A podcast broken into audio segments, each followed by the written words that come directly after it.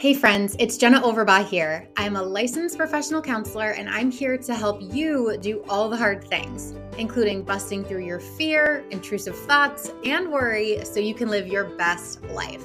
Some of my earliest memories were being anxious, and I lived my life that way until I learned more about OCD and anxiety. Since then, I learned as much as I could, and I've been helping people overcome their fear and worry since 2008.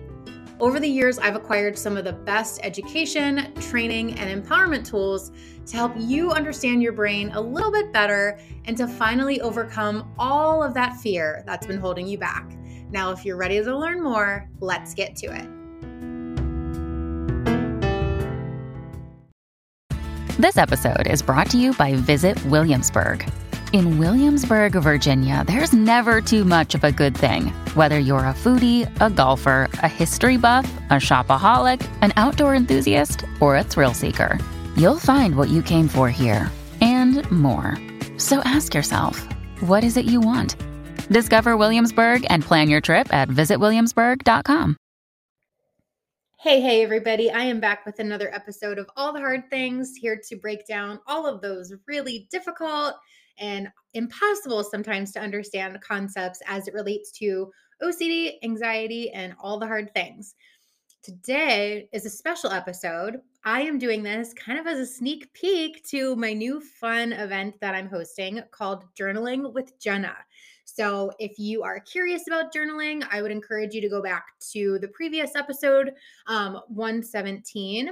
Where we talk about, is journaling good or bad for OCD and anxiety, and how to make the most out of it, and how to make sure that journaling doesn't become compulsive or ritualistic in your recovery. So today we're going to go over 5 basic prompts that I am not including, obviously, in my Journaling with Jenna session, but these were kind of the other 5 that I loved and that I wanted to ask my group about, but I want to save the ones for Journaling with Jenna, obviously. So if you are interested in attending Journaling with Jenna, it's taking place on Monday, March 20th, 2023. I hope to run more in the future. So if you're just catching this, you still have time to sign up. Just go to my website, www.jennaoverbaughlpc.com, and hit journal right at the top. You can also head to the links in the show notes and you'll get a direct link of where to learn more about Journaling with Jenna, how to sign up. It's going to be 60 minutes of close community. We're going to be supporting each other, and we're going to be taking 60 minutes to just focus on you, to focus on your recovery, and to just honestly blow your mind with some of these questions that I bet you've never, ever been asked or thought about before. So let's get into it. A lot of these questions were inspired by, not the ones that I used for my journaling session that is taking place on March 20th, but the ones that you're seeing here are really inspired by Jonathan Grayson. He's one of my favorites. He's a world-renowned expert, just nationally recognized when it comes to OCD, and he came up with the Goal Handbook, GOAL. It is a successful support group for people who have OCD. And the handbook specifically that he made, just kind of outlining how to make a really good, supportful, or successful support group for people who have OCD. It's called the Goal Handbook. And if you go to Jonathan Grayson's website, I will be sure to cite and source everything in the show notes. You'll be able to download it in its entirety. So it's called the Goal Handbook. Again, running a successful support group for obsessive compulsive disorder by Jonathan Grayson. And he is just wonderful. So the questions that I'm going to go over here are in no way, like I said, the best, or even the ones that I like the most. They're all wonderful. These are not the questions that I will be using in my March 20th session, but they're still really, really great. So I'm going to go over each of these prompts. I want you to literally pause. I want you to literally pause before you hear my follow-up, because I'm also going to be sharing my responses. And I want you to literally hit pause either on your phone or on your car if you're listening. And I want you to really think about it, not just for 30 seconds and then come back to it. Really, really think about it. Go deeper than just that superficial kind of gut reaction or initial response. I want you to really think about it. Give yourself some time. If you give yourself the time and you allow yourself to go a little bit deeper, this will be really, really helpful for you. So first things first, we're going to get into the first question, and then I have 5. So we have 5 of these just mind-blowing questions. First things first, number 1, what else are you as an individual besides somebody who has OCD or anxiety? I'm going to give you a second to just pause and think about it. Now that you have come back to me, hopefully you paused and gave yourself some time to think about it. I'm going to share my response. So the first thing that comes to mind for me always is that I'm a mom. Like, that's always just initial reaction, like knee-jerk reaction. I'm a mom. My son Eli, at the time of this, he's 5. And I think of my life literally like before Eli and after Eli. He's just the most momentous event in my life. And it's hard for me sometimes to remember that I'm something else other than a mom, right? So definitely a mom.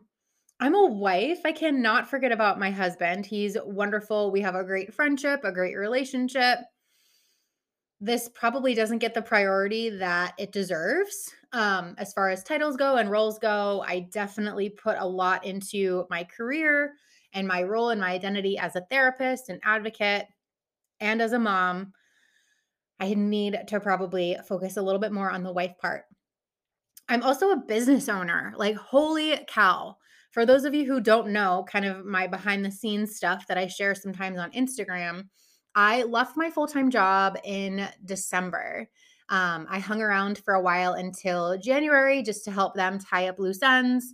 But I really went all in 100% on my own, truly at the end of January of 2023. So it hasn't been for very long, but I have been just loving and nurturing this audience on Instagram in particular since 2020. So I've kind of been around for a while, but truly now, like, I feel like a legitimate business owner. Like, my paychecks are no longer coming from a company. They're coming from me.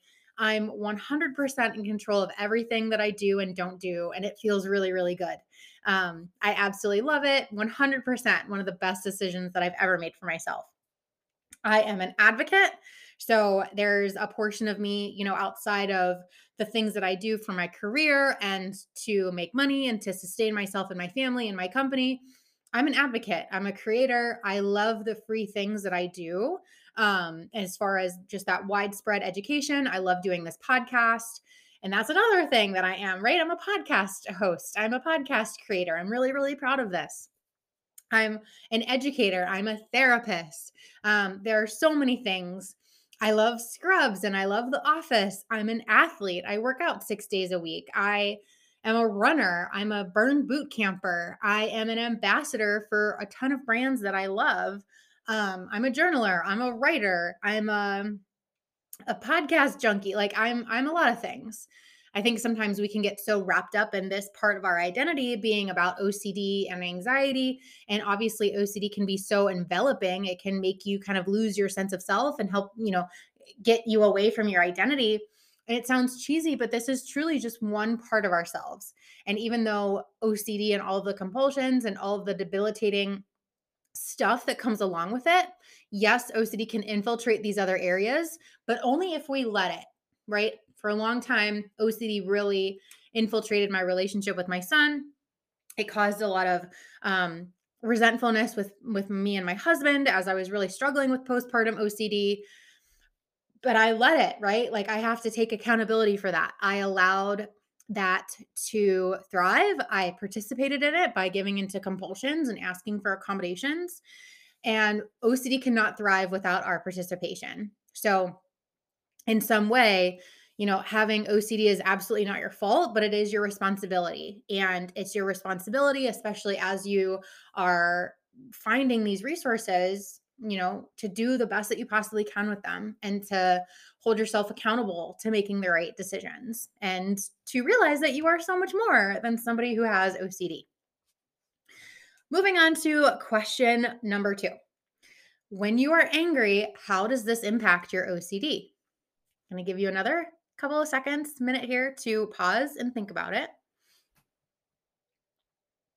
So now that you're back, I want to share my thoughts. Oh my gosh, you guys, to this day, my husband and I still kind of laugh more so myself kind of out of like embarrassment or shame, but this is totally how my OCD and anxiety came out, especially when I was struggling with postpartum. It's how it came out against my husband. And unfortunately, I don't know what it is. I mean, I guess I could have some kind of guesses, right? But we tend to take it out on the people that we love most.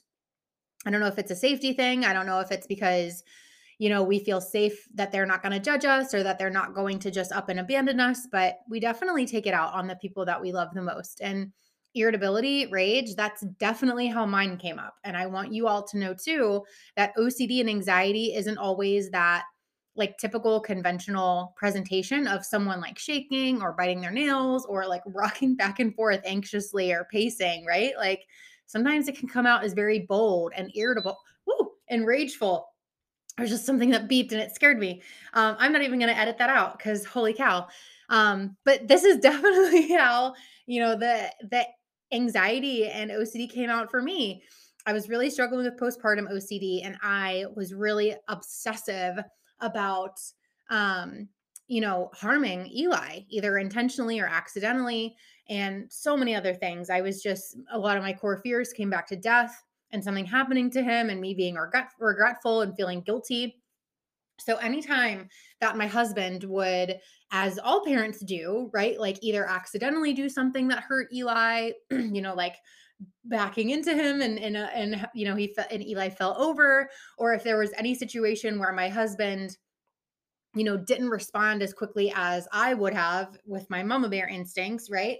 Like if Eli did fall and I wasn't able to get to Eli right away, I would just rage on my husband, right? Because it kicked up that dust in me of, you know, that emotional discomfort of Eli being hurt and guilt and regret of like, oh my gosh, like had I just been watching Eli a little bit more, then maybe he wouldn't have gotten hurt. Did I actually want him to get hurt? Blah, blah, blah.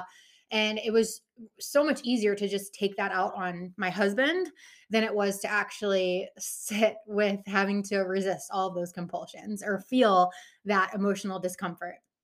So we might get angry when we don't get reassurance. We might get angry when we don't get to do a compulsion, or when a compulsion doesn't, you know, get done the way that we want it to be, or when we feel like we can't get that sense of certainty.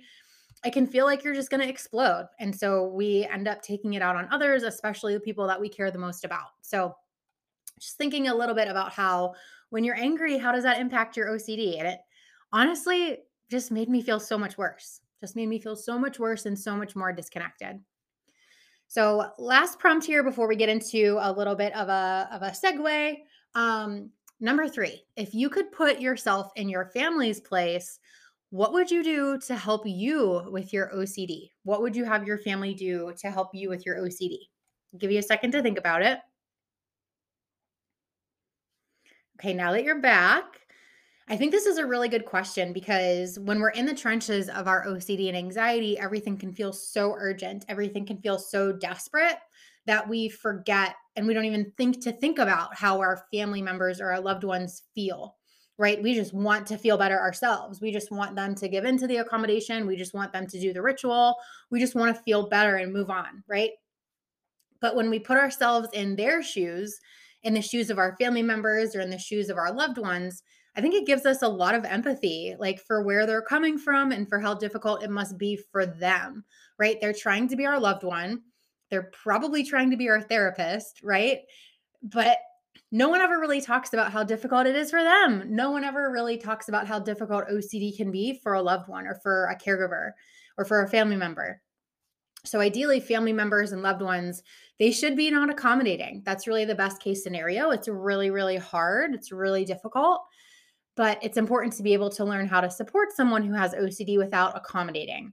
And so as difficult as it might be to not just jump at the hunch that you have to want to ask your family member or loved one to do this compulsion for you, it's really important to, I think, sometimes put yourself in your family's place. Like, how would that make you feel? How do we think that, you know, how do we think that we're making them feel when we're putting them in such a difficult position?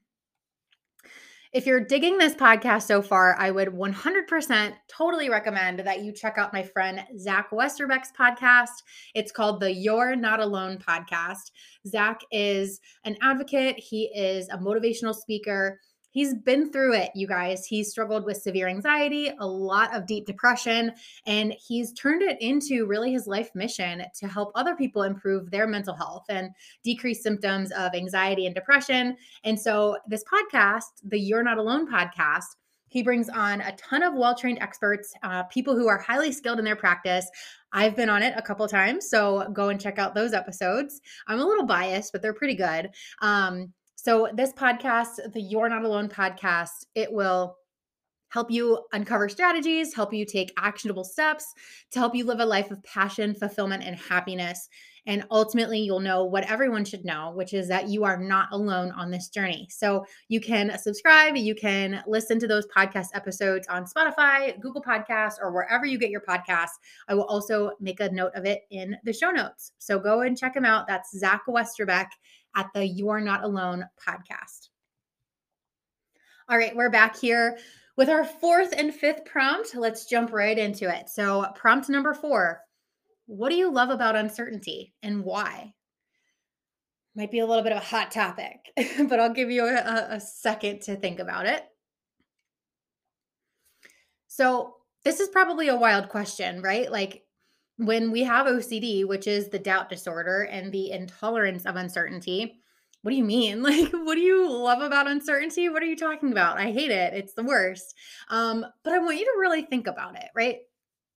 It's kind of a wild question, but how boring would life be if we knew everything with 100% certainty?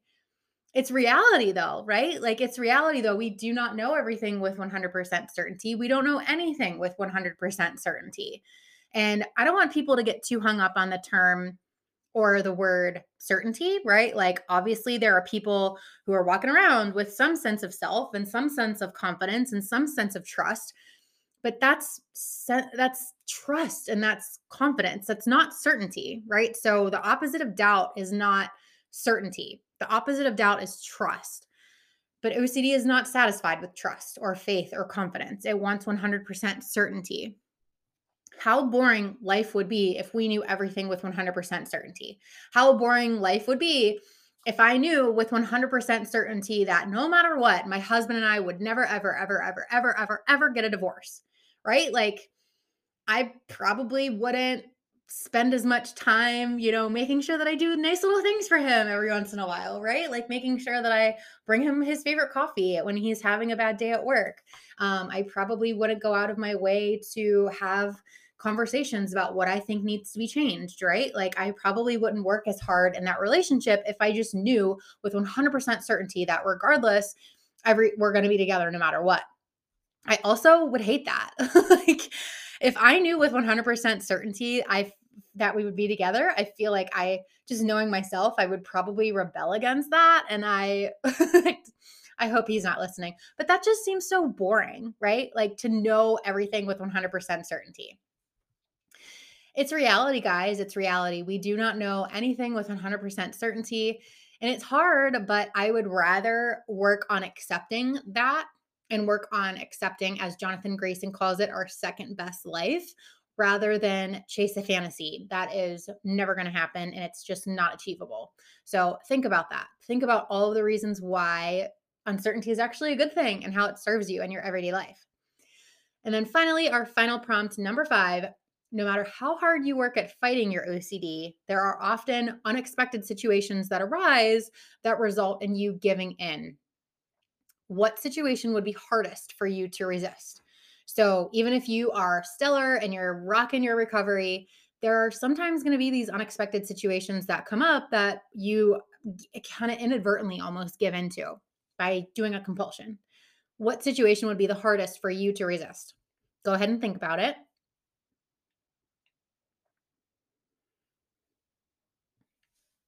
All right.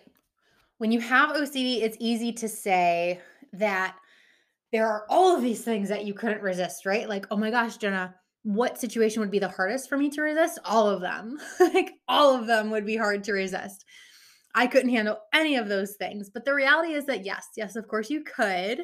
You've handled everything so far and you can handle anything and everything else, right? It might not be perfect. It might not be pretty. It might be hard and difficult, but you can handle it. You've handled everything up to this point. There's nothing that you can't handle. So as far as what would be the hardest for you to resist, try to truly, really come up with just one thing, not a general category, like if anything bad happened to my kid, but something really, really specific, right? Like if my son died before me, right? That would be really, really hard. And when you do this, I want you to start to realize that it's not just everything under the sun that's impossible for you and your OCD, but rather things have varying levels of difficulty. And it's not that everything is a 10 out of a 10, right? There are some 9s in there, there's some 8s in there, and it's not all impossible. So the hardest situation for me would be to resist ritualizing. Honestly, like if Eli died, if my son died before me, I've talked about this in other podcasts. I'm so fearful of the regret that comes with that. And just looking back on my life, feeling like I made horrible decisions and the awful feeling of not being able to have any time back, like looking back on my choices with lots of regret. And Eli dying before me would be extremely difficult. I would 100% give into like a ton of rituals, just looking back and ruminating and mulling over old situations and conversations to try to feel better. It would be rough. But I can handle other things, right? Like I can handle being away from him for a day. I can handle being away from him for a couple of days. Whereas maybe if you would have asked me that 5 years ago, I might not have been able to do that.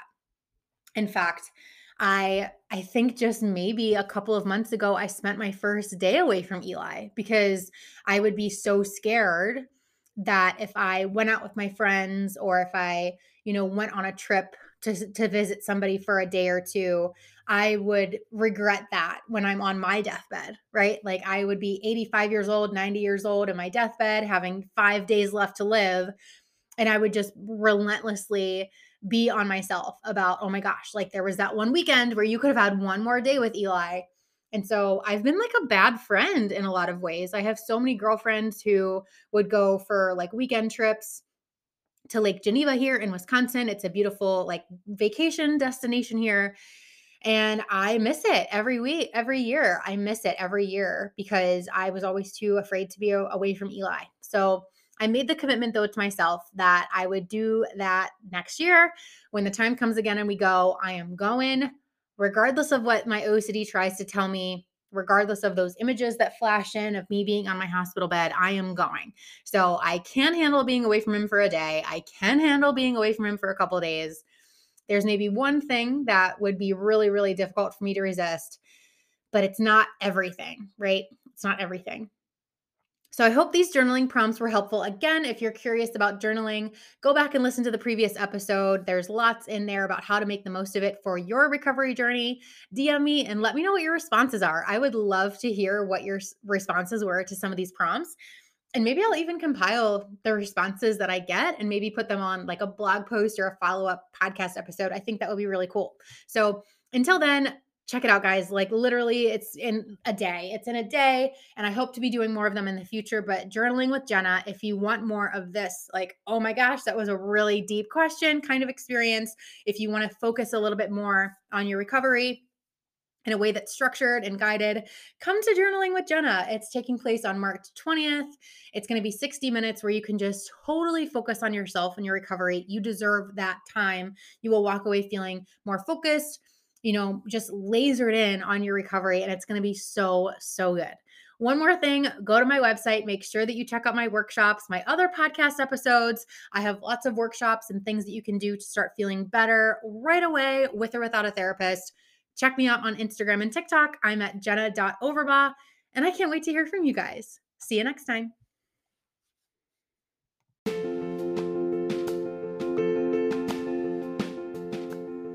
Thank you so much for listening to my podcast. It would mean the world to me if you would take a quick minute to please give it a review. And while you're at it, check out my website at www.jennaoverbaughlpc.com to sign up for my free email newsletter that includes an instant, free downloadable PDF to help jumpstart your OCD and anxiety recovery journey. You can also find me on Instagram or TikTok at jenna.overbaugh. If you liked what you listened to here, you can download some of my workshops and courses on OCD, anxiety, and treatment at my website as well. Thank you so much again for tuning in, and until next time, keep doing all the hard things.